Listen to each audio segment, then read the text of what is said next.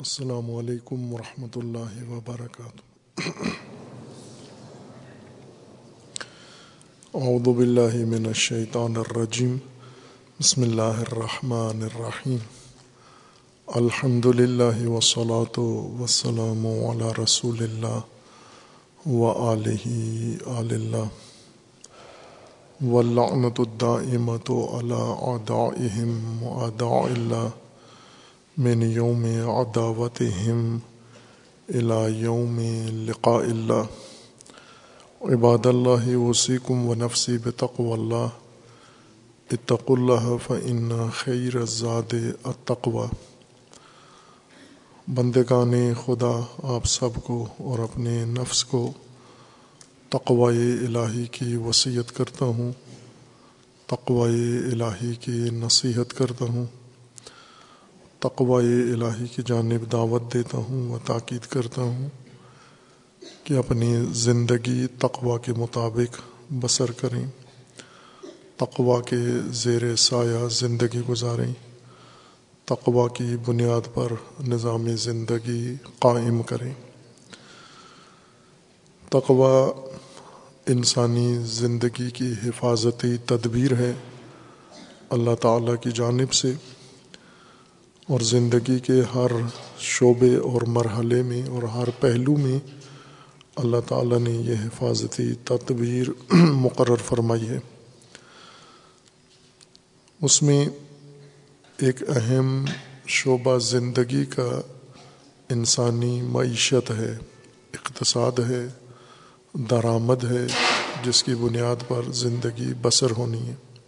ایک اہم مرحلہ زندگی کا انسان کی معیشت ہے، معاش ہے۔ معاش سے مراد وسائل زندگی، ضروریات زندگی، لوازمات زندگی، مادی ضروریات زندگی، جن کے اوپر زندگی بسر ہونی ہے۔ عیش زندگی گزارنے کو کہتے ہیں یا زندگی کو کہتے ہیں۔ آشا یعنی انسان نے زندگی گزاری، عیشا زندگی کو کہتے ہیں۔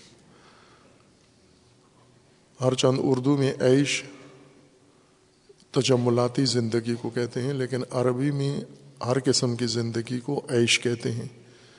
عیش آشا یا عیش زندگی گزارنے کو کہتے ہیں۔ اور معاش، وسائل زندگی، ذریعہ زندگی، وہ آمدن جس کے ذریعے سے ضروریات زندگی انسان فراہم کرتا ہے اور پوری کرتا ہے۔ اور فی زمانہ چونکہ یہ سب کچھ مال پر موقوف ہے اور مال بھی محدود ہو گیا ہے پیسے کے اندر۔ پیسے کے ذریعے سے ہر چیز ملتی ہے، لہٰذا عموماً معیشت سے مراد پیسہ لیا جاتا ہے، لیکن مفہوم وسیع تر ہے۔ انسانوں کی ضروریات زندگی ہیں، لیکن انسانوں میں حرص مال کی ضرورت سے زیادہ ہے۔ بلکہ شاید غیر محدود حرص ہے انسان کے اندر مال کی اور وسائل زندگی کی۔ ہر آدمی یہ چاہتا ہے کہ اس کے پاس ضرورت کے بھی وسائل ہوں اور ضرورت سے زیادہ وسائل بھی ہوں اس کے پاس۔ بلکہ ضرورت سے زیادہ کی حد یہ ہے کہ دوسروں سے زیادہ ہوں، معاشرے میں، محلے میں، ماحول میں۔ رشتہ داروں میں سب سے زیادہ وسائل میرے پاس ہوں۔ یہ ہر انسان کی حرص ہے، تما ہے یہ اس کی۔ اور اس دوڑ میں جب انسان غیر محدود وسائل اور غیر محدود مال اکٹھا کرنا چاہتا ہے، تو اس کے لیے اسے ناجائز ذریعے آمدن کے بھی اختیار کرنا پڑتے ہیں۔ بہت سارے ناجائز ذریعوں میں سے ایک زیادہ تباہ کن ذریعہ ناجائز سود ہے، ربا۔ ربا عربی زبان میں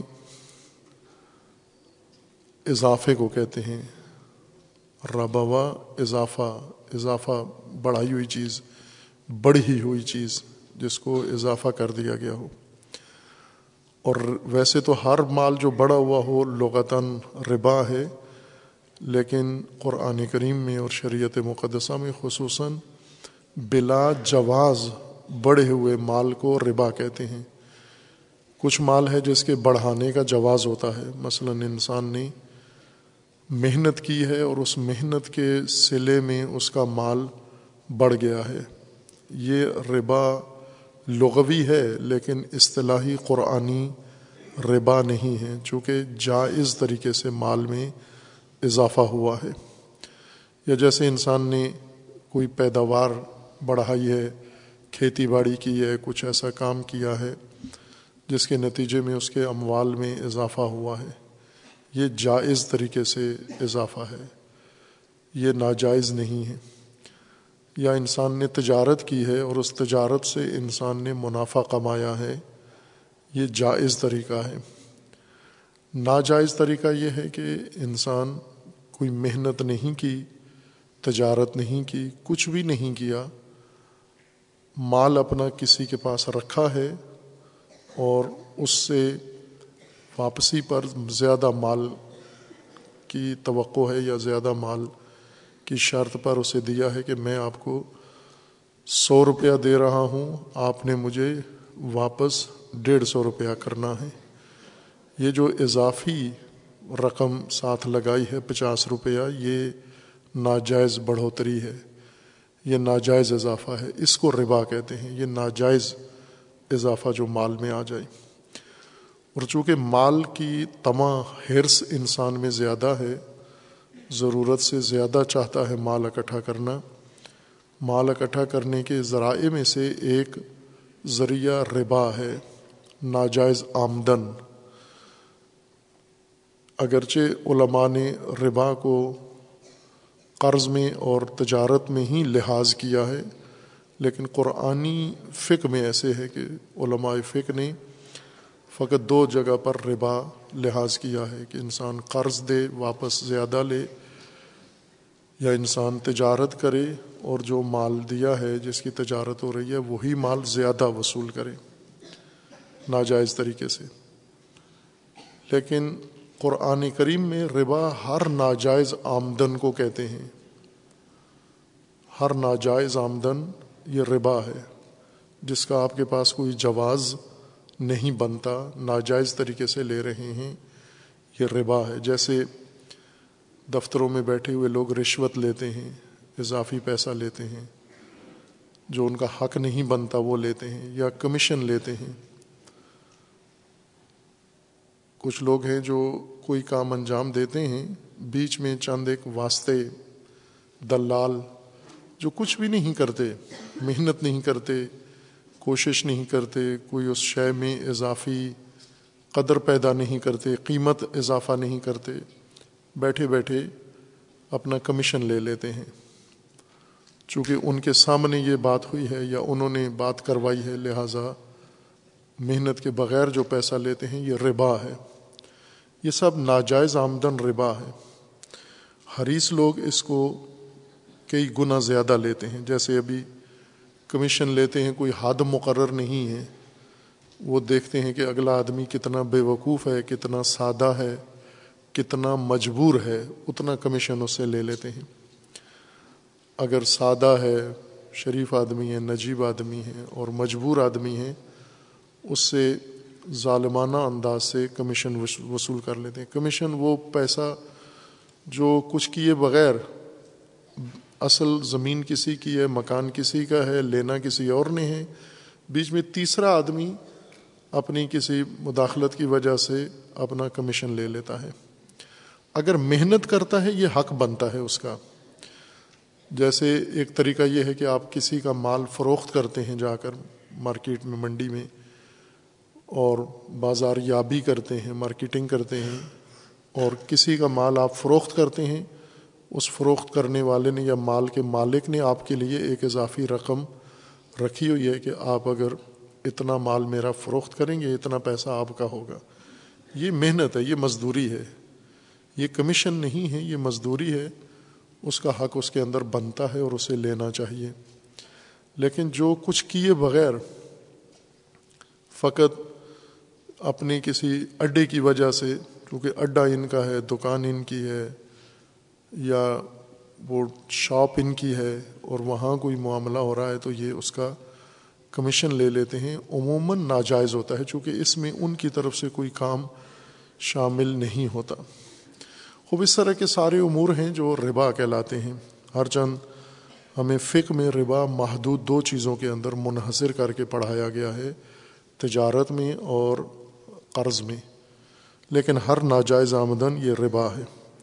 سورہ مبارکہ آل عمران میں آیا ایک سو تیس، اکتیس میں اللہ تعالیٰ کا فرمان ہے، یا ایو الدین آ منو لاتا الربا اضعافا مضاعفا و تق اللہ الکم تفلحون۔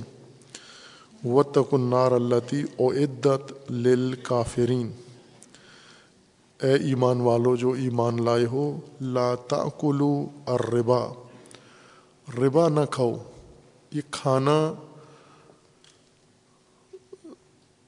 مراد یہ ہے کہ لو نہیں عکس نہ کرو تملک نہ کرو، حاصل نہ کرو، قبضے میں نہ لو۔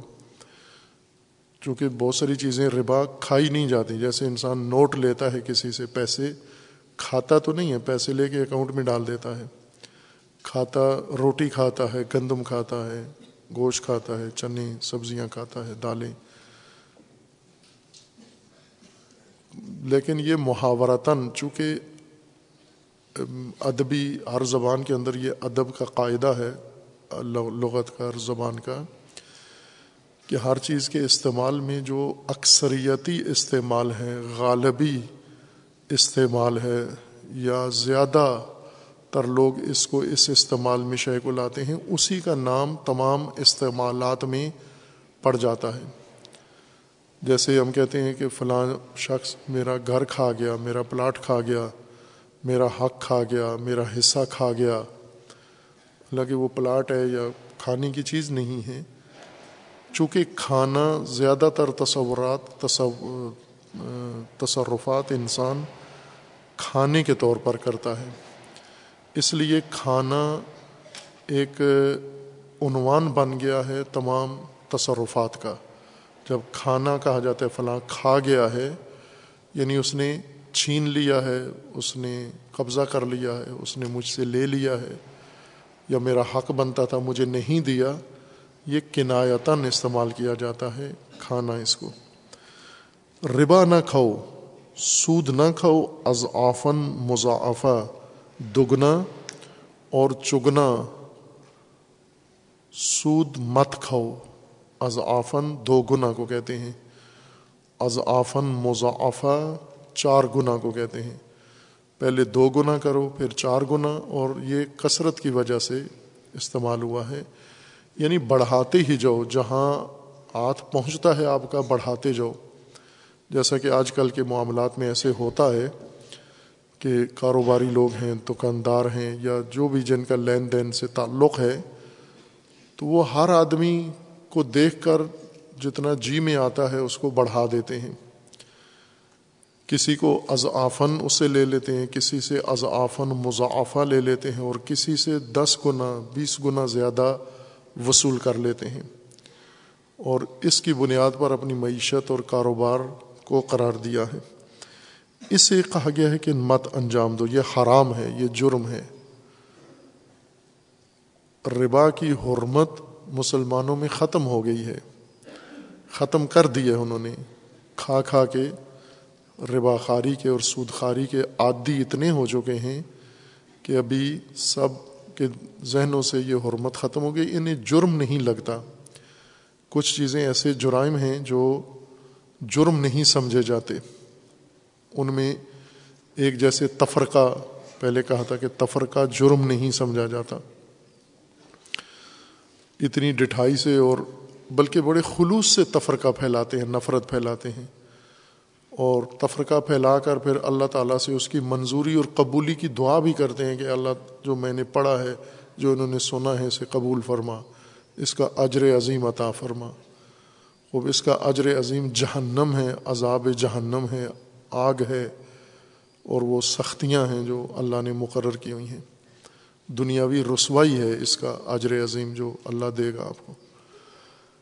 اسی طرح کچھ اور جرائم ہیں جن کی قباحت ختم ہو گئی ہے۔ جب زیادہ ایک چیز رائج ہو جاتی ہے، عمومیت اختیار کر لیتی ہے، اس کی قباحت ختم ہو جاتی ہے۔ ان میں سے ایک سود حرام ہے اور ربا ہے۔ اس کی ہر چند پاکستان میں اس وقت شور ہے سود کے بارے میں۔ لیکن یہ سود کے بارے میں نہیں ہے، اس کی حرمت کے بارے میں ہے۔ ابھی کانفرنس بھی ہوئی ہے کیس بھی ہوا ہے، عدالتوں نے فیصلہ بھی دیا ہے۔ حکومت نے اس کے خلاف اپیلیں کی ہیں، پھر وہ اپیلیں واپس لی ہیں۔ پھر اس پر علماء و دیگر طبقات نے کراچی میں بڑی ایک بھرپور کانفرنس کی ہے۔ حرمت سود کانفرنس کے نام سے یا سیمینار کے نام سے۔ مقصد یہ تھا کہ سود رہے حرمت ختم کر دی جائے اس کی۔ چونکہ عملاً تو حرمت ختم کر دی گئی ہے، سب کھا رہے ہیں، دے رہے ہیں، لے رہے ہیں۔ اور اس کے لیے میں نے اشارہ کیا تھا کہ آپ بینکوں میں جائیں، یہ چیزیں راز ہوتے ہیں، بینک بتاتے نہیں ہیں، لیکن آپ معلوم کر سکتے ہیں اپنے ذرائع سے کہ پاکستان کے جتنے پاکستانی علماء ہیں، ہر مسلک کے بڑے علماء، ان کے بینکوں میں اکاؤنٹس ہیں۔ اور وہ سارے سودی اکاؤنٹس ہیں۔ دو قسم کا اکاؤنٹ ہوتا ہے۔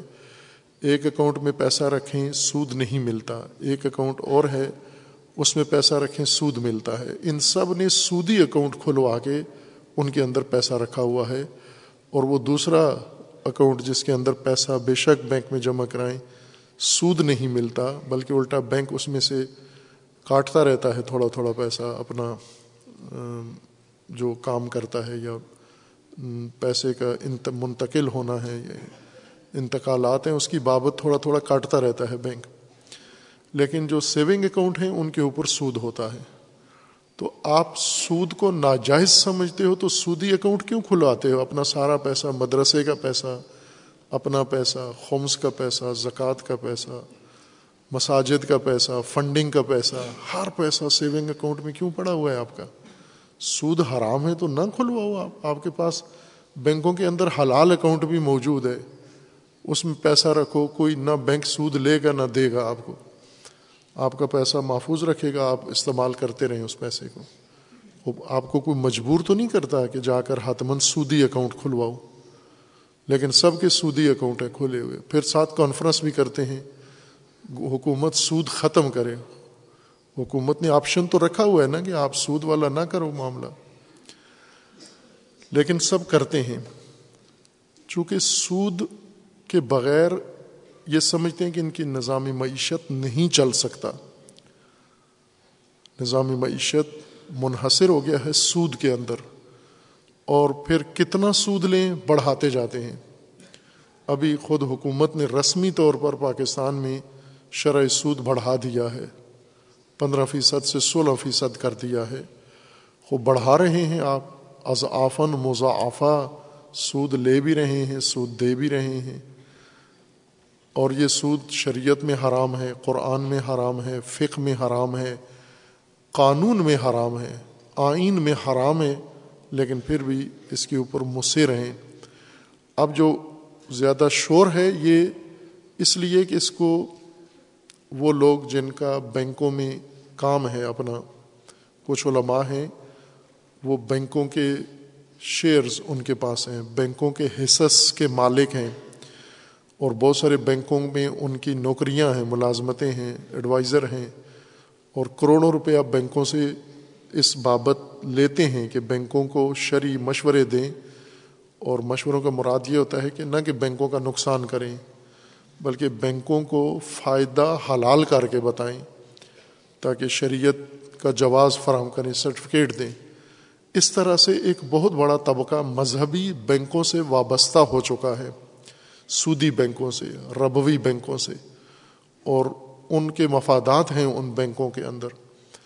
یہ مفادات اگر کسی کے ہوں تو وہ ہرگز، ابھی ہم خطبہ دوم میں پڑھیں گے امیر المومنین علیہ السلام کا فرمان کہ جو انسان تما رکھتا ہے وہ کبھی بھی امر الہی نافذ نہیں کر سکتا جس کا مفاد ہو۔ علامہ ہلی رحمۃ اللہ علیہ کا معروف واقعہ ہے کہ انہوں نے شیخ توسی کے فتویٰ کے مخالف فتویٰ دیا۔ کنویں کے پانی کے پاک کرنے کے بارے میں کہ کنویں میں اگر مردار گر جائے، کوئی جانور گر کے مر جائے اس کو کیسے پاک کیا جاتا ہے؟ شیخ توسی کا ایک فتویٰ تھا قدیم زمانے سے سارے فقہا، اسی کے مطابق تقلیداً وہی فتویٰ ریپیٹ کرتے جا رہے تھے، جو بھی آتا وہی فتویٰ دے دیتا۔ شیخ علامہ تبت علامہ ہلی رحمۃ اللہ علیہ نے دیکھا کہ یہ فتویٰ اس کی دلیل ناقص ہے، اس کی دلیل ضعیف ہے، انہوں نے وہ فتویٰ تبدیل کر دیا۔ اور وہ جو شیخ توسی نے کہا ہوا تھا، کہا یہ نہیں ہے، درست حکم یہ ہے جو علامہ ہلی نے ذکر کیا۔ لیکن یہ فتویٰ دینے سے پہلے اپنے گھر کے اندر موجود کنواں مٹی ڈلوا کے بروا دیا۔ مٹی ڈلا کے کنواں گھر کے اندر تھا، وہ بھر دیا سارا کہ یہ ذہن میں نہ آئے کہ اپنے کنویں کی خاطر انہوں نے یہ فتویٰ دیا ہے، چونکہ ان کو فائدہ ہوگا اس فتوے میں۔ اپنے گھر کا کنواں مٹی ڈال کے بھر کے پھر اس کے بعد فتویٰ دیا کہ شیخ توسی کا فتویٰ جو تھا وہ درست نہیں، یہ فتویٰ ہے، لوگ اس فتویٰ کے مطابق عمل کریں۔ لیکن یہ نہ ہو کہ لوگ کہیں کہ اپنے کنویں کی خاطر انہوں نے یہ فتویٰ دیا ہے۔ یہ ہیں علماء، با تقوا علماء، کہ اگر کسی حکم میں، کسی پالیسی میں، کسی مشاورت میں ان کا مفاد ہے، پہلے اپنے مفاد پہ مٹی ڈالو، پہلے بینکوں سے استعفے دو پہلے بینکوں سے اپنے شیئرز نکالو، پہلے بینکوں میں اپنے حصص ختم کرو، پہلے بینکوں سے اپنی اولادوں کو باہر نکالو، پہلے بینکوں سے اپنے رشتہ دار باہر نکالو بینکوں سے قطع تعلق کر کے پھر آپ بینکوں کو غیر سودی نظام بنا کے دو۔ ورنہ جب تک آپ کا مفاد ہے بینکوں کے اندر، خوب حتمن انسان حکم الہی علی علیہ السلام کے فرمان کے مطابق لا یقیم و امر اللہ۔ من یا طب المطام ہاں، جو اہل تما ہے اہل مفاد پرستی ہے وہ کبھی بھی امر الہی، حکم خدا قائم، نافذ نہیں کر سکتا، وہ فتویٰ بھی صحیح نہیں دے سکتا، چونکہ اس کا اپنا مفاد اس کے اندر شامل ہے۔ لہٰذا سود کے بارے میں شور زیادہ ہے، لیکن سود کے خاتمے کی کوئی تدبیر پاکستان میں نہیں ہے، کوئی متبادل نہیں ہے۔ صرف یہ بات ہے کہ یہ جو کچھ ہو رہا ہے، اس کو جائز قرار دینا ہے۔ نہ کہ اس کو ختم کرنا ہے۔ جو کچھ بینک دے رہے ہیں، لے رہے ہیں، اسی کو کوئی جواز نکال کے، کوئی ہیلا کر کے، ہیر پھیر کر کے، اس کو ٹھیک کر کے کہہ دینے کہ یہ اس طرح سے کرو تو مثلا دائیں ہاتھ سے دے رہے ہیں تو کہیں گے بائیں ہاتھ سے دیا کرو۔ بائیں ہاتھ سے دو اللہ راضی ہے، دائیں ہاتھ سے اللہ راضی نہیں ہے۔ تو یہ حلال سود ہو جائے گا یہ۔ لیکن قرآن فرماتا ہے کہ نہ سود بربادی ہے، ربا بربادی ہے، تباہی ہے۔ اور اس تباہی نے عالمی معیشت کو ڈبو دیا ہے۔ اس تباہی نے چند افراد ایسے ثروت مند بنا دیے ہیں۔ تمام دنیا کی ثروت سمٹ کر ان کے پاس چلی گئی ہے۔ اور باقی سارے محروم ہیں، بنیادی حقوق سے محروم ہیں۔ یہ اس سود کی وجہ سے ہیں۔ اس میں کہا گیا کہ تقوا اختیار کرو۔ یا ایوہ الذین آمنوا لا تأکلوا الربا اضعافا مضاعفا واتقوا اللہ لعلکم تفلحون۔ ایک ہے سودی معیشت اور ایک ہے تقوا یا تقوائی معیشت، متقیانہ معیشت، جس کی بنیاد تقوا پر استوار ہو، محفوظ معیشت۔ محفوظ ہر چیز سے محفوظ ہو۔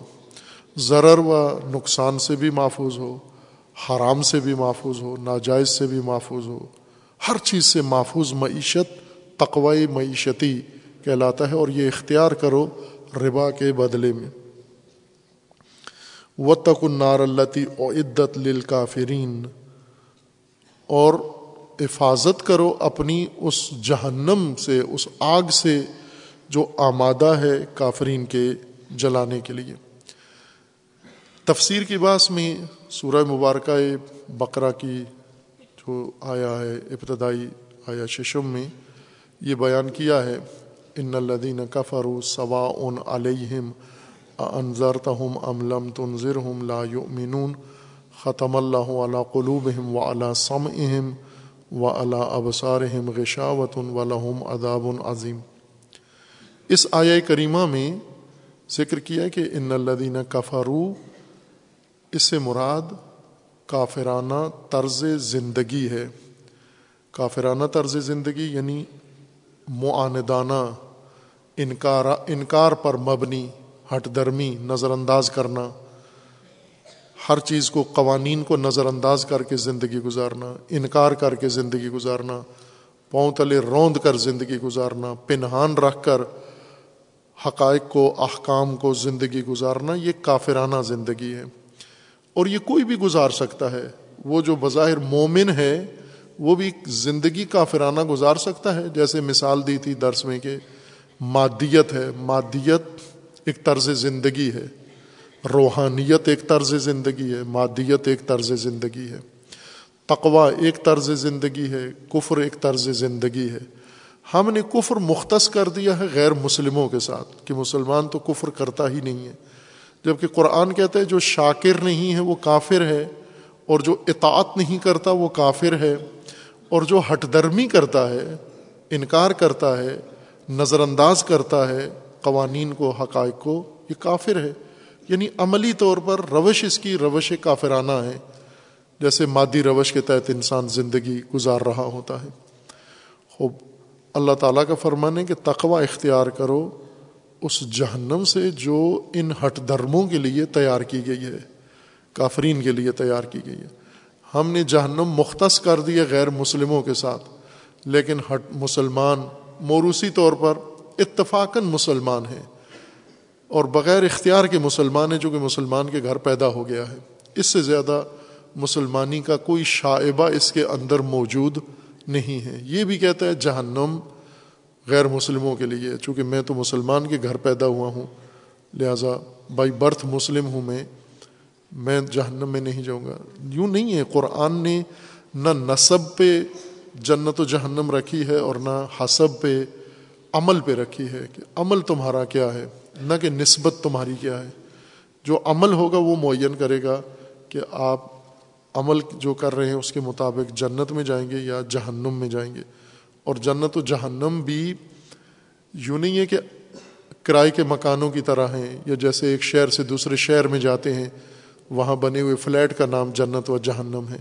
جنت و جہنم یعنی خود جو زندگی گزار رہے ہو، جو بنا رہے ہو، یہی جنت و جہنم ہے۔ یہی آخر میں جا کر کھل کے پردے ہٹ جائیں گے اور کھل کے سامنے آ جائے گا۔ یہی جنت و جہنم ہوگی جو یہاں کر رہے ہو۔ اگر یہاں جنت کا آپ نے راستہ اختیار کیا ہوا ہے تو اپنے ہاتھوں سے اپنی جنت بنا رہے ہو۔ اگر جہنم کا راستہ اختیار کیا تو اپنے ہاتھوں سے جہنمی زندگی گزار رہے ہو۔ ہٹ درمی کفر، مادیت، یہ سب جہنمی زندگی کی علامات ہیں اور جہنمی زندگی کے ضابطے ہیں۔ اس سے بھی بچاؤ اپنے آپ کو اور بچو، محفوظ رکھو اپنے آپ کو۔ تقوا اختیار کرو، حفاظت اختیار کرو۔ آگ سے بھی اور حرام سے بھی، ربا سے بھی اور جہنم سے بھی تقوا اختیار کرو۔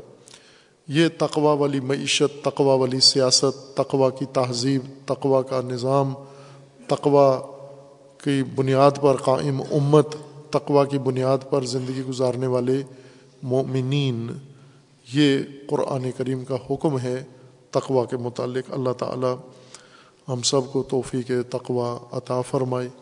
خدا ون تبارک و تعالی ہر ناجائز ذریعہ معاش سے خدا ون تبارک و تعالی ہماری حفاظت فرمائے اور پروردگار اپنے حلال کے ذریعے ایک بہترین دعا جو ائمہ اطہار نے تعلیم دی ہے ہمیں اور وہ دعا اگر زندگی کا معمول بنا لیں، روش زندگی ہے کہ پروردگار اللہ مغننا بے حلال کا ان حرام کا اے پروردگار، اپنے حرام سے مجھے بے نیاز کر اپنے حلال کے ذریعے یعنی حلال کے ذریعے سے مجھے حرام سے بے نیاز کر دے، مجھے حرام کی حاجت و ضرورت و محتاجی نہ ہو۔ حلال کے ذریعے خدا ہمیں حرام سے بے نیاز قرار دے، انشاءاللہ۔ اعوذ باللہ من الشیطان الرجیم۔ بسم اللہ الرحمن الرحیم۔ انا اعطینا کل کوثر فصل لربک ونحر۔ انا کا حول الابتر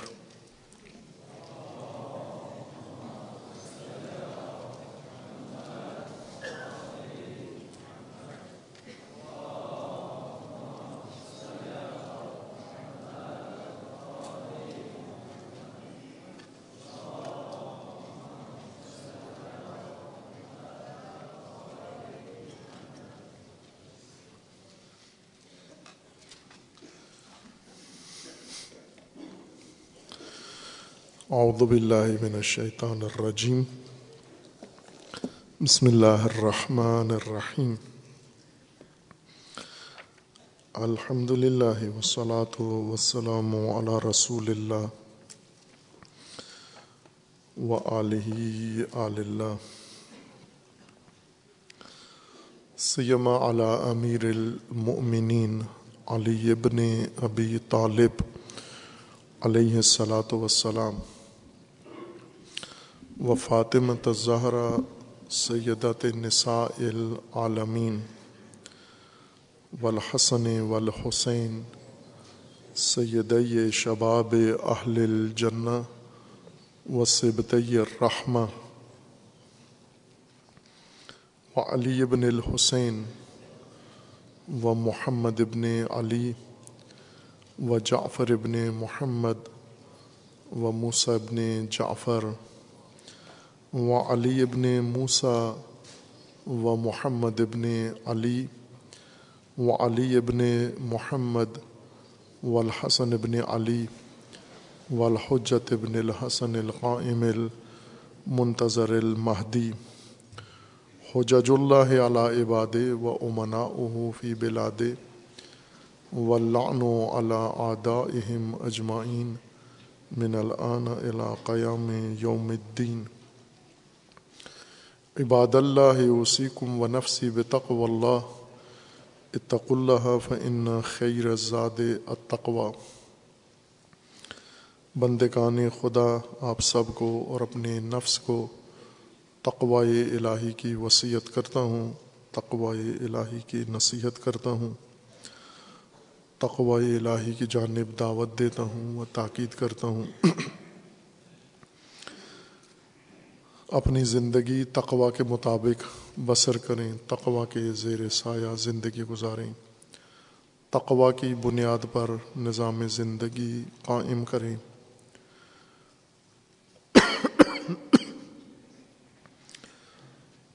تقوا کی عملی تفسیر اور تصویر۔ امیر المؤمنین علیہ السلاۃ وسلام کی حیات طیبہ سیرت طیبہ ہے۔ اور آپ کی حکمت ہے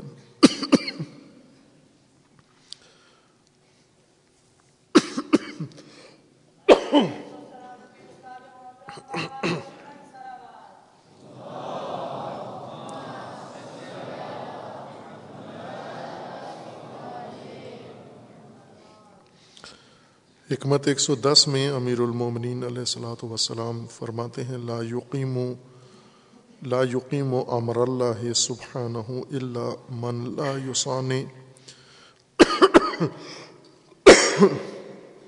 ولا یزار ولا یتب المطام امر الہی کو قائم نہیں کر سکتا سوائے اس شخص کے جو سمجھوتا کرنے والا نہ ہو، جو جھکنے والا، کمزوری دکھانے والا، اور ماحول کے ساتھ اپنے آپ کو سازگار بنانے والا نہ ہو، ولا یا طب المطامیہ اور جو حرص و تما نہ رکھتا ہو، کوئی مفاد نہ رکھتا ہو۔ اس میں بہت ہی اہم بنیاد امیر المومنین علیہ السلام نے بیان فرمائی ہے کہ امر الہی نافذ کرنے والے کی شرائط کیا ہیں۔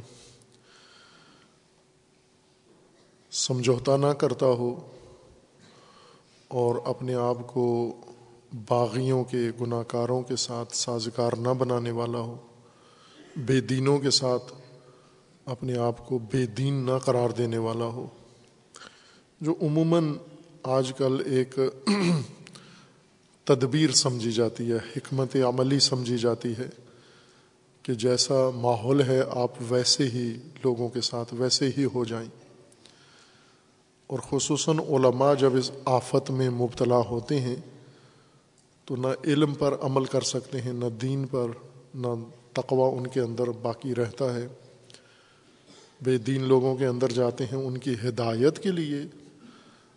ان کی ہدایت تو دور کی بات ہے، خود انہی جیسے ہو جاتے ہیں۔ اور دلیل یہ رکھتے ہیں کہ سب کو ساتھ لے کے چلنا ہے۔ یہ کہاں یہ آیت نازل ہو یہ سب کو ساتھ لے کے چلنا ہے؟ کس روایت میں آیا ہے، سب کو ساتھ لے کے چلنا ہے؟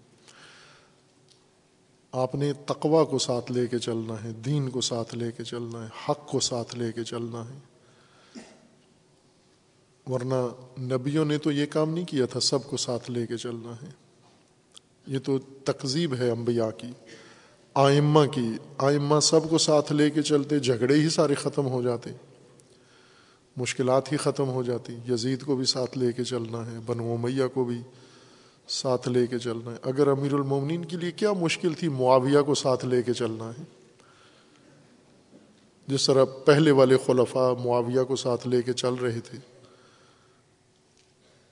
امیر المومنین بھی چلتے۔ بلکہ مغیرہ نے مشورہ بھی دیا امیر المومنین کو کہ اس کو ساتھ لے کے چلیں۔ آپ کامیاب حکومت ہوگی آپ کی، لیکن امیر المومنین ساتھ لے کے نہیں چلے اس کو۔ اب یہ آج کے سیاسی علماء ہوتے، ان کی نظر میں امیر المومنین نے نوز باللہ غلطی کی ہے، کیونکہ سب کو ساتھ لے کے چلنا۔ آج ان لوگوں کے ساتھ چل رہے ہیں، معاویہ جیسے شخصیات اور دیگر کردار جن کو آئمہ اطہار نے ساتھ نہیں رکھا اور ان کے ساتھ نہیں رہے رسول اللہ نہیں رہے اور رسول اللہ نے نہیں رکھا، ان کو ساتھ لے کے چلنے کو دین کہتے ہیں، اس کو تدبیر و سیاست کہتے ہیں۔ امیر المومنین نے یہ مومنین کی زندگی کے لیے رہنما ضابطہ بیان کیا ہے کہ امر الہی نافذ نہیں کر سکتا، امر الہی قائم نہیں کر سکتا۔ وہ شخص جو مفادات رکھتا ہو، مفاد پرست ہو تما رکھتا ہو۔ اپنے دل کے اندر مادی اہداف، مقاصد رکھتا ہو اور ان کی طرف اس کا رجحان بھی ہو۔ تما اندر دل کے اندر آرزو کو کہتے ہیں، جس کے ساتھ ساتھ انسان کا تمایل بھی ہو، رجحان بھی ہو یعنی عملی جھکاؤ بھی ہو۔ اس کیفیت کو تما کہتے ہیں۔ تما انسان کسی شے کی آرزو رکھنے والا اور اس آرزو کے مطابق رجحان ظاہر کرنے والا تما انسان ہے۔ مفادات جب آ جاتے ہیں کسی کام کے اندر، یہ نقطہ میں نے پہلے بھی کسی اور سیاق میں کہا ہوا تھا کہ اصول پرستی اور مفاد پرستی دو روشیں ہیں، دو طریقے ہیں زندگی گزارنے کے۔ اصولوں کے اوپر زندگی گزاری جائے یا مفادات کو مد نظر رکھ کر زندگی گزاری جائے۔ آج جو صورت حال ہے، انسانی معاشرہ، مسلمان معاشرہ، پاکستانی معاشرہ جہاں پہنچ گیا ہے، اس میں اصول پرستی اصولوں کی بنیاد پر زندگی کا تصور ختم ہو گیا ہے عملی طور پر۔ علمی طور پر اور نظری طور پر بھی۔ پہلے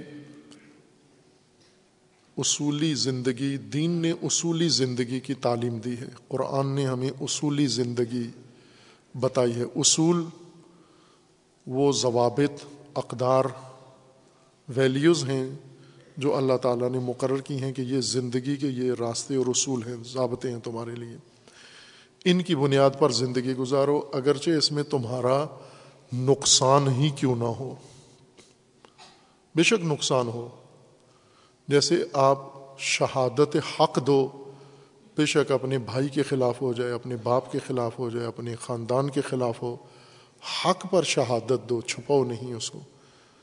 سچ بولو، جھوٹ نہ بولو، اگرچہ اس میں تمہارا نقصان ہی کیوں نہ ہو۔ یہ اصول ہیں، یہ اصولوں کی زندگی ہے کہ آپ صداقت، حق، حقیقت اور دیانت کو بنیاد قرار دو۔ نقصان اور نفع، سود و زیاں کو مد نظر نہ رکھو۔ یہ اصولی تربیتی اصول تھے جو پہلے نافذ بھی تھے، ان کی تبلیغ و تعلیم بھی دی جاتی تھی اور ان کی بنیاد پر علوم بھی پڑھائے جاتے تھے۔ لیکن پھر آہستہ آہستہ اصولی زندگی کے اصول عملی طور پر ختم ہو گئے، کتابوں میں، درسوں میں، اخلاقیات میں محفوظ تھے۔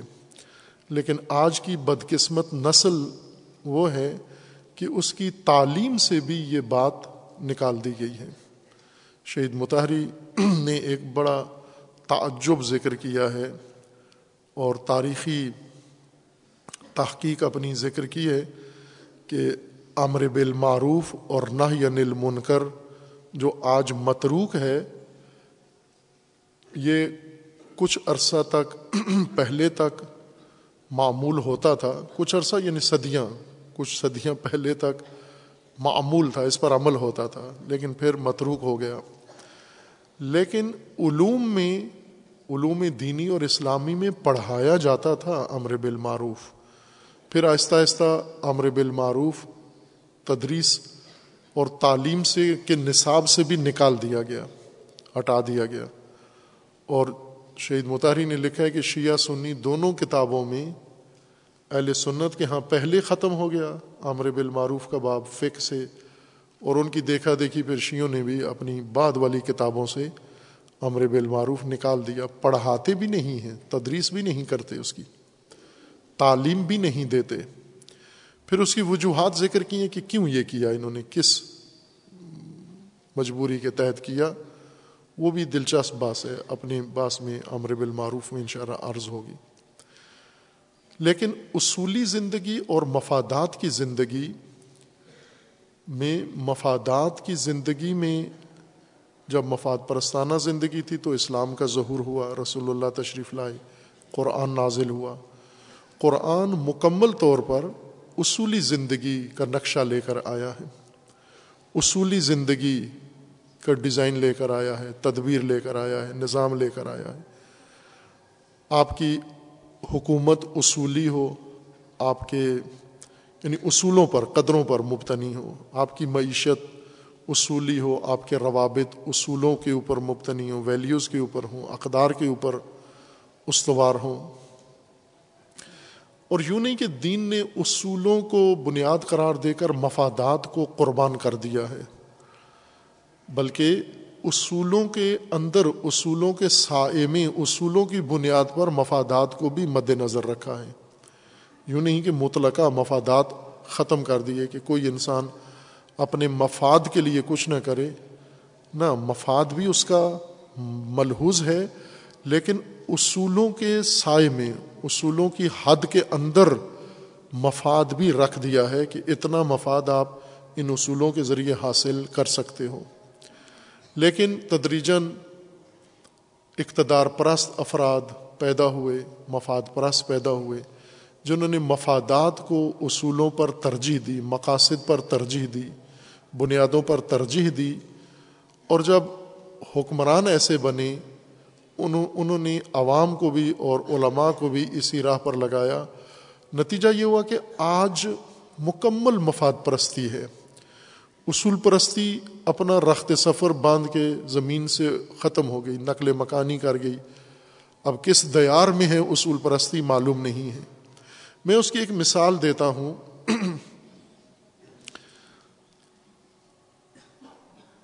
مدارس میں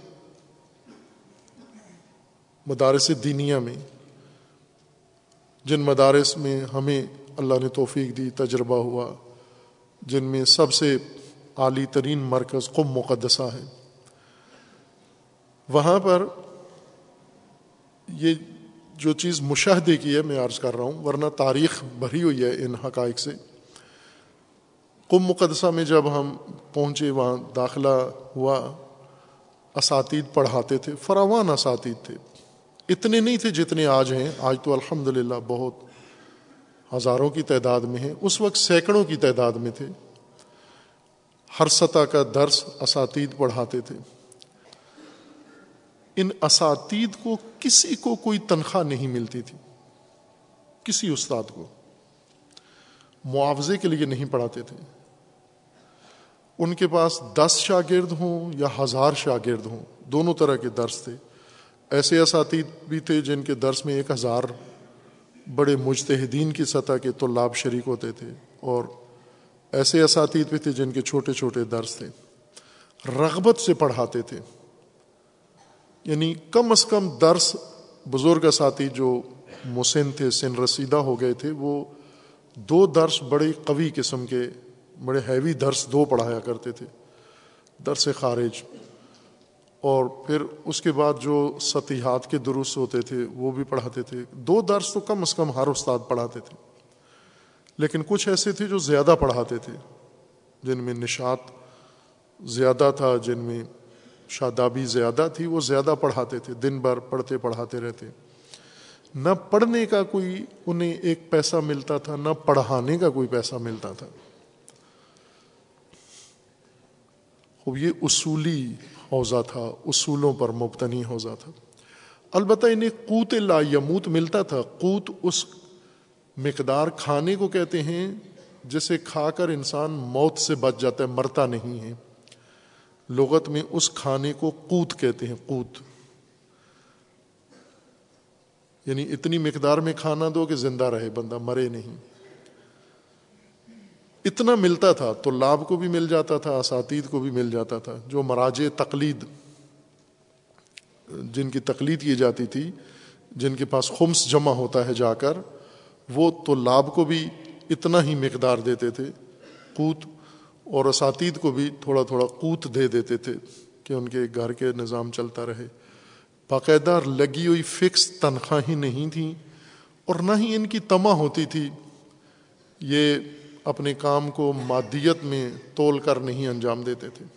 دن رات محنت کرتے تھے، دن رات پڑھتے بھی تھے، پڑھاتے بھی تھے۔ اساتذہ طلبہ کو وقت دیتے تھے، طلبہ اساتذہ کے پاس جاتے۔ اور یہ ایک اصولی نظام تعلیم تھا۔ اور یہ نظام تعلیم تدریجن حوضہ علمیہ قم میں تبدیلی آئی، اس کو بہتر کرنے کے لیے، مترقی کرنے کے لیے عمل انجام دیا گیا، تمام نظام تنخواہوں پہ آ گیا۔ تمام نظام۔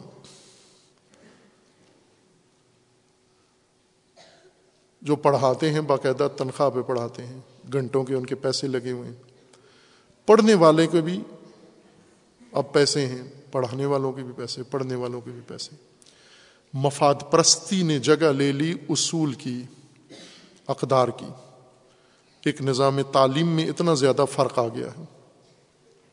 تبلیغ، علماء کا فریضہ ہے تبلیغ کرنا۔ جس طرح رسول کا فریضہ تھا، انبیاء کا فریضہ تھا، تبلیغ کرنا۔ اور انبیاء کو اللہ تعالیٰ نے تبلیغ کا ضابطہ بتایا، لا اسألکم علیہ اجرا ان اجری اللہ علی رب العالمین۔ میرا اجر، میری اجرت اللہ کے ذمے ہے۔ میں اس کام کے بدلے میں آپ سے اجرت نہیں لینی۔ یہ تمام انبیاء کی زبانی قرآن نے یہ آیت تکرار کی ہے۔ آج اجرت نہیں لینی علماء نے تبلیغ کی۔ لیکن آج آپ عالم کو بلا اجرت تو نہیں، کم اجرت پہ یا اس کی منہ مانگی اجرت سے ایک روپیہ کم کر کے دیں، وہ آنے کے لیے تو نکاح پڑھنے کے لیے تیار نہیں ہے۔ جنازہ پڑھنے کے لیے تیار نہیں ہے۔ قرآن پڑھانے کے لیے تیار نہیں ہے، مجلس پڑھانے کے لیے تیار نہیں ہے، نماز پڑھانے کے لیے تیار نہیں سارا دین مفاد پرستی کی بنیاد پر آ گیا ہے، مفادات کی بنیاد پر۔ یہ بات اپنی جگہ ہے کہ اگر یہ طبقہ دین کی خدمت کرے تو ان کے گھر کیسے چلیں گے؟ خوب ظاہر ہے کہ جو لوگ نظام کے لیے اپنے آپ کو مختص کرتے ہیں، نظام ان کے گھروں کی ذمہ داری لے لیتا ہے۔ انہیں اجرت پہ کام کرنے کی ضرورت نہیں ہوتی، مزدوری نہیں کرنی ہوتی انہیں۔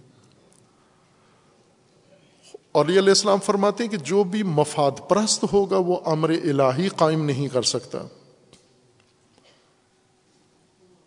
مفادات کی خاطر کام کرنے والے خدا کا کوئی کام نہیں کر سکتے، اللہ کی راہ میں کوئی قدم نہیں اٹھا سکتے۔ آپ جتنے بڑے کام ہیں تاریخ میں ہوئے ہیں، آج ہو رہے ہیں انہیں آپ دیکھیں، اس کے پیچھے مفاد نہیں تھا۔ امام خمینی اگر انقلاب لے آئے ہیں، اس کی وجہ یہ تھی کہ اپنا کوئی مفاد نہیں تھا۔ میں اس کی ایک تازہ ترین آپ کو مثال دے دیتا ہوں۔ اس وقت ایران کا موضوع بھی ہے، شاید خبر آپ تک پہنچی بھی ہو، تشویش بھی ہوئی ہو۔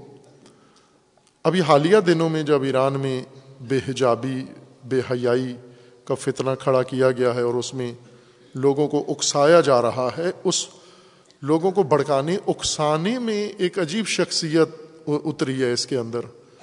اور وہ ہے رہبر معظم کی بہن ہمشیرہ، بدری خامنئی۔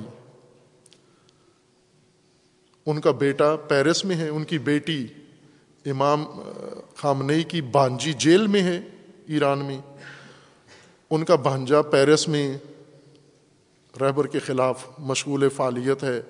اور بہن تہران میں ہے اور وہ تمام ان معترض بے حیا لوگوں کو اکساتی ہے کہ آپ سارے اٹھ کے کھڑے ہو جاؤ، اپنے بھائی کا کہتی ہے ان کے خلاف کھڑے ہو جاؤ، اور امام کو بھی برا بھلا کہتی ہے، رہبر کو بھی برا بھلا کہتی ہے۔ خوب، یہ ماجرا آج نہیں شروع ہوا، یہ چونکہ خبروں میں ہے، پاکستانی میڈیا بھی اس کو بتا رہا ہے، تو میں وضاحت کر دوں، چونکہ عموماً اس طرح کی چیزیں میڈیا میں ہی رہتی ہیں، کہیں سے اس کی اصل بات نہیں بیان کی جاتی، وجہ اور غلط فہمیاں پیدا ہوتی رہتی ہیں۔ یہ ماجرا آج کا نہیں ہے، بلکہ یہ انقلاب کے آغاز کا ہے۔ انقلاب اسلامی کے آغاز میں ایک شخص تھے، شیخ علی تہرانی یا شیخ علی اورنگا کے نام سے۔ یہ بہنوئی تھے رہبر معظم کے۔ ان کی بہن یہی بدری خامنئی، ان کی زوجہ تھیں۔ اور یہ امام کے شاگرد تھے علی تیرانی، شیخ تھے، سید نہیں تھے یہ۔ امام کے بہت قریب تھے شیخ علی تیرانی۔ عمر میں رہبر معظم سے بڑے تھے یہ۔ زہر ایک خاندان تھا، داماد تھے یہ اس خاندان کے۔ امام کے بھی قریب تھے، شاگردوں میں سے بھی تھے اور بڑے قریب تھے امام کے۔ امام نے جب انقلاب کے بعد مختلف شخص و افراد کی شخصیات کی تقرریاں کی جگہ جگہ، تو ان میں سے جب رہبر معظم کو امام جمعہ تہران کا مقرر کیا، تو اس وقت یہ شیخ علی تہرانی بھڑک اٹھے۔ چونکہ یہ عمر میں بھی چھوٹے تھے ان سے اور وہ ان کو علم میں بھی اپنے سے کمتر سمجھتے تھے۔ اور بہت بھڑک اٹھے۔ امام کو خط لکھا کہ آپ نے ان کو امام جمعہ کیوں لگا وہ خود خواہاں تھے کہ مجھے امام جمعہ لگایا جاتا، میں زیادہ لائق اور زیادہ اہل ہوں۔ چند جگہوں پر انہوں نے تقاضا کیا۔ مثلا شہید بہشتی کی جگہ، شہید بہشتی یہ عدلیہ کے سربراہ تھے۔ اور شیخ علی ارنگا کہتے تھے کہ مجھے عدلیہ کا سربراہ بنایا جائے۔ شہید بہشتی سے بھی ان کو ضد تھی۔ رہبر معظم کو جب امام جمعہ بنایا گیا تو انہوں نے باقاعدہ امام کو خط لکھ دیا، بڑا سخت تو تلخ، اور اس میں رہبر کو بہت برا بلا کہا اور کہا کہ یہ کسی لحاظ سے امام جمعہ بننے کے قابل نہیں ہے۔ اور پھر اس طرح وہ حسد کی وجہ سے، سخت حسد میں مبتلا تھا یہ عالم۔ تعلیم یافتہ تھا، لیکن تربیت یافتہ نہیں تھا۔ امام کا شاگرد ہونے کے باوجود بہت ہی گمراہ انسان تھا۔ باہر کیف، اس کو، اس کا پتہ تھا امام کو بھی اور سب کو بھی کہ تربیت یافتہ نہیں ہے، بے تربیت عالم ہے۔ اصطلاحات پڑھ لی ہیں، اس نے کتابیں پڑھ لی ہیں، لیکن ہدایت نہیں پائی۔ لہٰذا اس کو دور ہی رکھا، اس کو کوئی عہدہ اور پوسٹ کسی قسم کی نہیں دی، جس کی وجہ سے یہ ایک عقدے میں مبتلا ہو گیا اور اس نے انقلاب مخالف لوگوں کی حمایت شروع کر دی آج جملہ بنی صدر کی۔ تو جب تک بنی صدر رہا، یہ بھی رہا، ادھر جب بنی صدر بھاگ گیا تو یہ بھی بھاگ گیا ملک سے۔ اور اس وقت جنگ بھی تھی۔ یہ شخص علی ارنگا، یہ تیرانی کے نام سے معروف تھا، بہنوئی رہبر کا، یہ عراق میں چلا گیا۔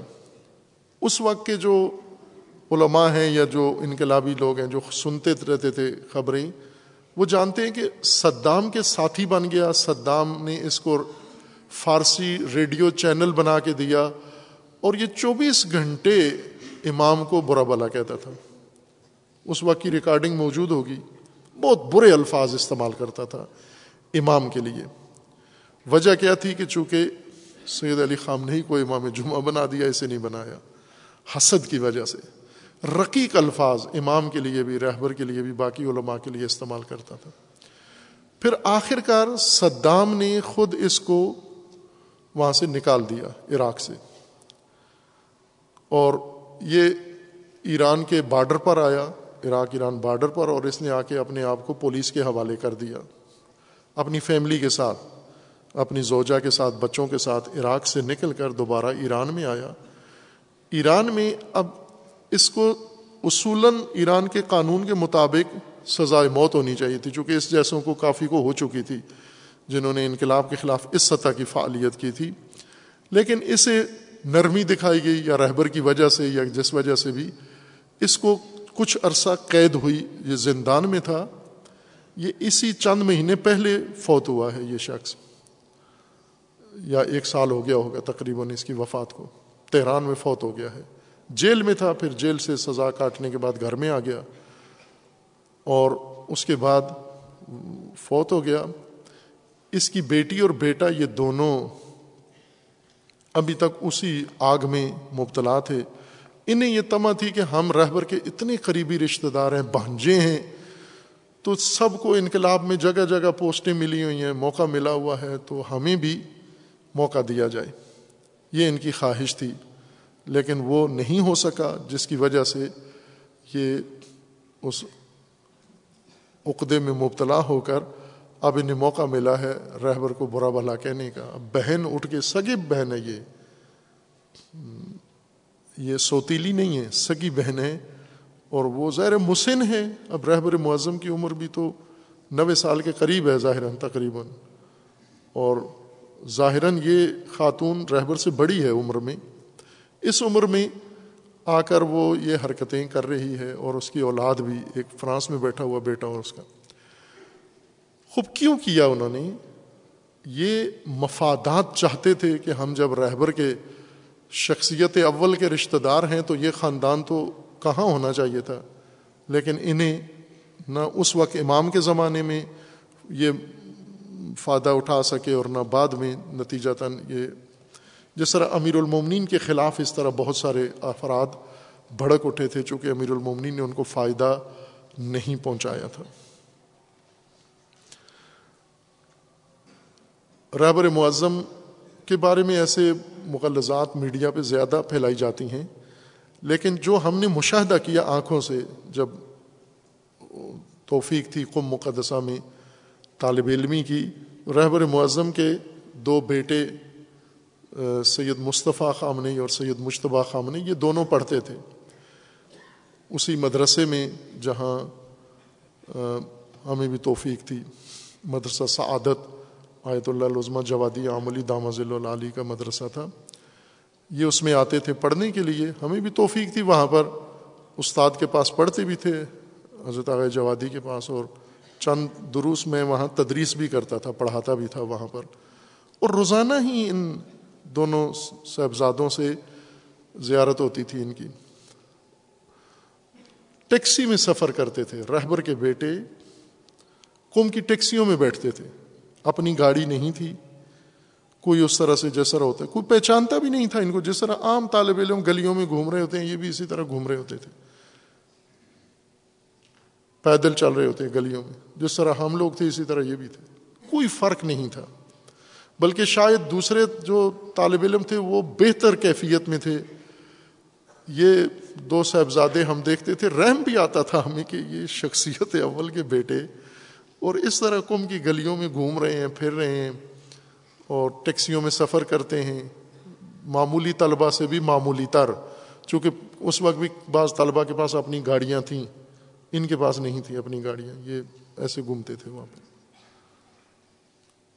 رہبر معظم کی جب بیٹے کی شادی ہوئی سید مشتبہ کی، تو آگئے حداد عادل جو ایک شخصیت ہیں، اس وقت بڑی علمی شخصیت ہیں، سیاسی بھی ہیں، ان کی بیٹی سے۔ تو حداد عادل چونکہ پروفیسر ایک صاحب نام، بڑی شخصیت تھے ایک اچھی زندگی گزارنے والے۔ تو جب رہبر کی بہو بن کر وہ خاتون آئی امام کے گھر، امام خامنی کے گھر میں، تو رہبر معظم نے اس سے کہا، پہلے ہی، بلکہ شادی سے پہلے ہی کہا کہ آپ یہ سوچ رہے ہوگے کہ رہبر کی بہو بن رہی ہوں گی وہاں جا کر تو ہر دنیا کی نعمت ملے گی۔ کہا، ہمارا نظام طالب علمی والا ہے، ہماری زندگی طالب علمانہ ہے، طالب علموں والا ہمارا گھر کا نظام ہے۔ تو اگر طالب علموں والی زندگی گزار سکتی ہو تو ہماری بہو بنو۔ اگر یہ ذہن میں ہوتی کہ رہبر کے بیٹے سے شادی ہو رہی ہے تو پھر نہ نہ ہو۔ چونکہ یہ رہبر کے بیٹے رہبر بھی طالب علمانہ زندگی گزار رہے ہیں، میرے بیٹے بھی طالب علمانہ زندگی گزار رہے ہیں۔ خوب، یہ وہ واقعیت جو ابھی بھی ہے۔ یہ جو توفیق اللہ تعالیٰ نے دی امام کو اور امر دین قائم کیا، اور امام کے بعد رہبر معظم نے امر دین قائم کیا ہوا ہے۔ امیر المومنین فرماتے ہیں، یہ اس وجہ سے ہے کہ سمجھوتا نہیں کرتے۔ کمزوری نہیں دکھاتے اور مفاد پرستی نہیں کرتے۔ مفاد نہیں ہے اپنا۔ اگر انقلاب میں ان کا مفاد آ گیا، انقلاب ختم ہو جائے گا۔ مفاد بن جاتا ہے انسان کا، اپنا گھر بن جاتا ہے، بنگلہ کوٹھی بن جاتا ہے۔ اپنے بیٹے کسی مقام تک پہنچ جاتے ہیں، لیکن امر خدا کہیں نہیں پہنچتا۔ اگر امر الہی کے کفیل مفاد پرس بن جائیں۔ ربر کے ہاتھ میں بجٹ ہے اربوں خربوں ڈالر حکومتی بجٹ ریبٹ کی مٹھی میں ہوتا ہے اور دینی بجٹ خمس، ساری دنیا کا خمس رہبر کے اختیار میں ہے۔ تو اگر یہ چاہیں، اس سے اپنے لیے، اپنے بچوں کے لیے، اپنے داماد کے لیے، اپنے سمدی کے لیے، اپنے بانجوں کے لیے، اپنی بہن کے لیے کچھ بنانا چاہتے تو آج ان کو کہاں پہنچاتے ہوتے؟ اب سارے درود پڑھ رہے ہوتے رہبر معظم کے اوپر، لیکن آج یہ بدنام کر رہے ہیں، گالیاں دے رہے ہیں رہبر کو۔ وجہ کیا ہے کہ مفاد پرست اور اقربا پرست اور اقربا پروری نہیں ہے وہاں پر۔ اور امر الہی قائم ہو ہی نہیں سکتا اگر انسان مفاد پرست ہو۔ یہ عملی نمونہ ہے۔ تاریخ میں خود امیر المومنین اس کا سب سے اعلیٰ نمونہ تھے۔ امر الہی قائم کرنے میں امیر المومنین کے اندر یہ تین صفات بطور عتم موجود تھیں۔ سمجھوتا نہیں کرتے تھے، لچک نہیں تھی، ذرا برابر۔ رسول اللہ کی حدیث ہے، صحابہ نے ایک غزوہ میں شکوہ کیا کہ امیر المومنین نے جس طرح مال غنیمت تقسیم کیا ہے، اس پہ ناراض تھے صحابہ۔ تو امیر المومنین نے صحابہ کو کہا کہ امیر المومنین کی زبان، امیر المومنین کے متعلق اپنی زبانوں کو لگام دو۔ عرف و السنت اپنی زبانوں کو لگام دو علی کے بارے میں۔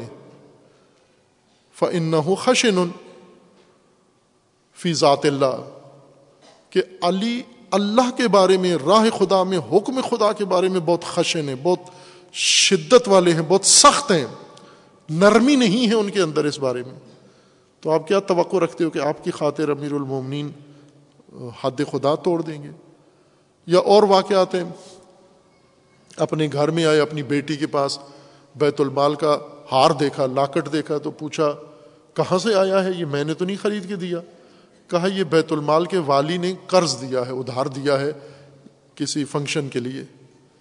تو امیر المومنین نے اس کو بلا لیا، کہا کیوں دیا ہے؟ کہا میں نے ایسے تو نہیں دیا دیا تھا کہ یہ خلیفہ کی بیٹیاں صاحبزادی ہیں، انہیں پسند ہے، میں نے دے دیا، لے لوں گا واپس، دوبارہ شام کو لا کے دے دیں گی۔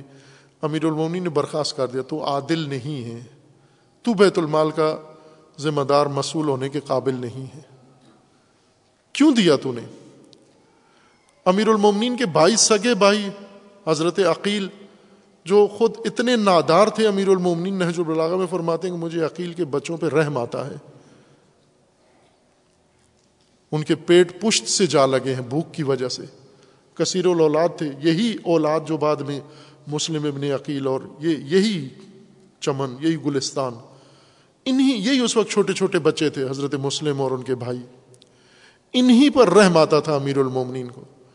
اور حضرت عقیل آئے تھوڑا سا زیادہ بیت المال، مانگنے کے لیے کہ میرے خرچے زیادہ ہیں تو مجھے زیادہ دیا جائے۔ تو امیر المومنین نے وہ کام کیا، لوہا گرم کر کے قریب کیا جس پر۔ وہ نابینا تھے، تو وہ اس وقت بہت بفرے بڑھ کے اور ناراض ہوئے کہ آپ مجھے، میں مدد لینے آئی ہوں، آپ جلانے کی کوشش کر رہے ہیں۔ امیر المومنین نے کہا، نہیں، میں جلانا نہیں چاہتا تھا۔ صرف یہ بتا رہا تھا کہ یہ دنیا کی آگ ہے۔ جو تیرے لیے قابل تحمل نہیں ہے تو مجھ سے جو کام کرواتا چاہتا ہے، اس کے بدلے میں آخرت کی آگ ہے۔ وہ یہ امیر المومنین کا رویہ تھا۔ امر الہی قائم وہی کر سکتا ہے جو مفاد پرست نہ ہو، جس کے اپنے مفادات ہوں۔ لیکن ان مفادات کے لیے کوئی کام نہ کرتا اپنے مفادات کے لیے قدم نہ اٹھاتا ہو۔ وہ کر سکتا ہے۔ ہر مفاد پرست یہ ذمہ داری نہیں نبھا سکتا۔ ہر سازش کار سمجھوتا گر یہ کام نہیں کر سکتا۔ ہر کمزوری دکھانے والا اور رنگ جماعت میں رنگنے والا وہ یہ کام نہیں کر سکتا۔ لا یقیم و امر اللہ سبحان ہو اللہ من لا یوسان ہو ولا یدار ہو ولا یتب المتام اللہ تعالی، ہم سب کو قرآن و اہل بیت کی تعلیمات کو سمجھنے کی توفیق دے۔ ان پر عمل کرنے کی اللہ تعالیٰ توفیق دے۔ اور خدا و تبارک و تعالیٰ ان عیوب سے، سمجھوتے سے، کمزوری دکھانے سے، ذلت پذیری سے اور مفاد پرستی سے اللہ تعالیٰ ہم سب کو نجات عطا فرمائے۔ بھارگاہ الہی میں دعا گو ہیں پروردگارہ، تمام مرحومین جو اس دنیا سے رحلت کر گئے ہیں، مومنین و مومنات، انہیں جوار رحمت میں مقام نصیب فرما۔ ان سب کے گناہن صغیرہ و کبیرہ کو معاف فرما۔ ہم سب کے گناہن صغیرہ و کبیرہ کو معاف فرما۔ ہمیں توفیق توبہ نصیب فرما۔ ہماری توبہ کو اپنی بارگاہ میں قبول فرما۔ جو مریض علیل ہیں، انہیں شفا کاملہ عطا فرما۔ جو ملتمے سے دعائیں، ان کی دعاؤں کو مستجاب فرما۔ جو مصیبتوں میں گرفتار ہیں، پروردگارہ، ان کے تمام مسائل و مشکلات کو برطرف فرما۔ خدا بندہ بحق محمد و علیہ محمد، امت مسلمہ کو ظلم و ستم سے نجات عطا فرما۔ ان ظالمین کو ظلم سمیت نیست و نابود فرما۔ مظلومین کشمیر کی مدد فرما۔ مظلومین فلسطین کی مدد فرما۔ مظلومین یمن کی مدد فرما۔ مظلومین لبنان و عراق و شام و افغانستان کی مدد فرما۔ مملکت پاکستان کی حفاظت فرما۔ اس ملک کے ساتھ خیانت کرنے والوں کو رسوا فرما۔ ملک و اندرونی بیرونی دشمنوں کے شر سے محفوظ فرما۔ اس ملت کے اندر بیداری و شعور عنایت فرما۔ ان میں وحدت و الفت و اتحاد برقرار فرما۔ خدا بندہ بحق محمد علیہ محمد اپنے ولی حق، ولی اللہ اعظم اجل اللہ تعالی، فرج و شریف کا جلد از جلد ظہور فرما۔ ہمیں حضرت کے آوان و انصار میں سے ہونے کی توفیق نصیب فرما۔ اعوذ باللہ من الشیطان الرجیم۔ بسم اللہ الرحمن الرحیم۔ قل هو الله احد الله الصمد لم يلد ولم يولد ولم يكن له كفوا احد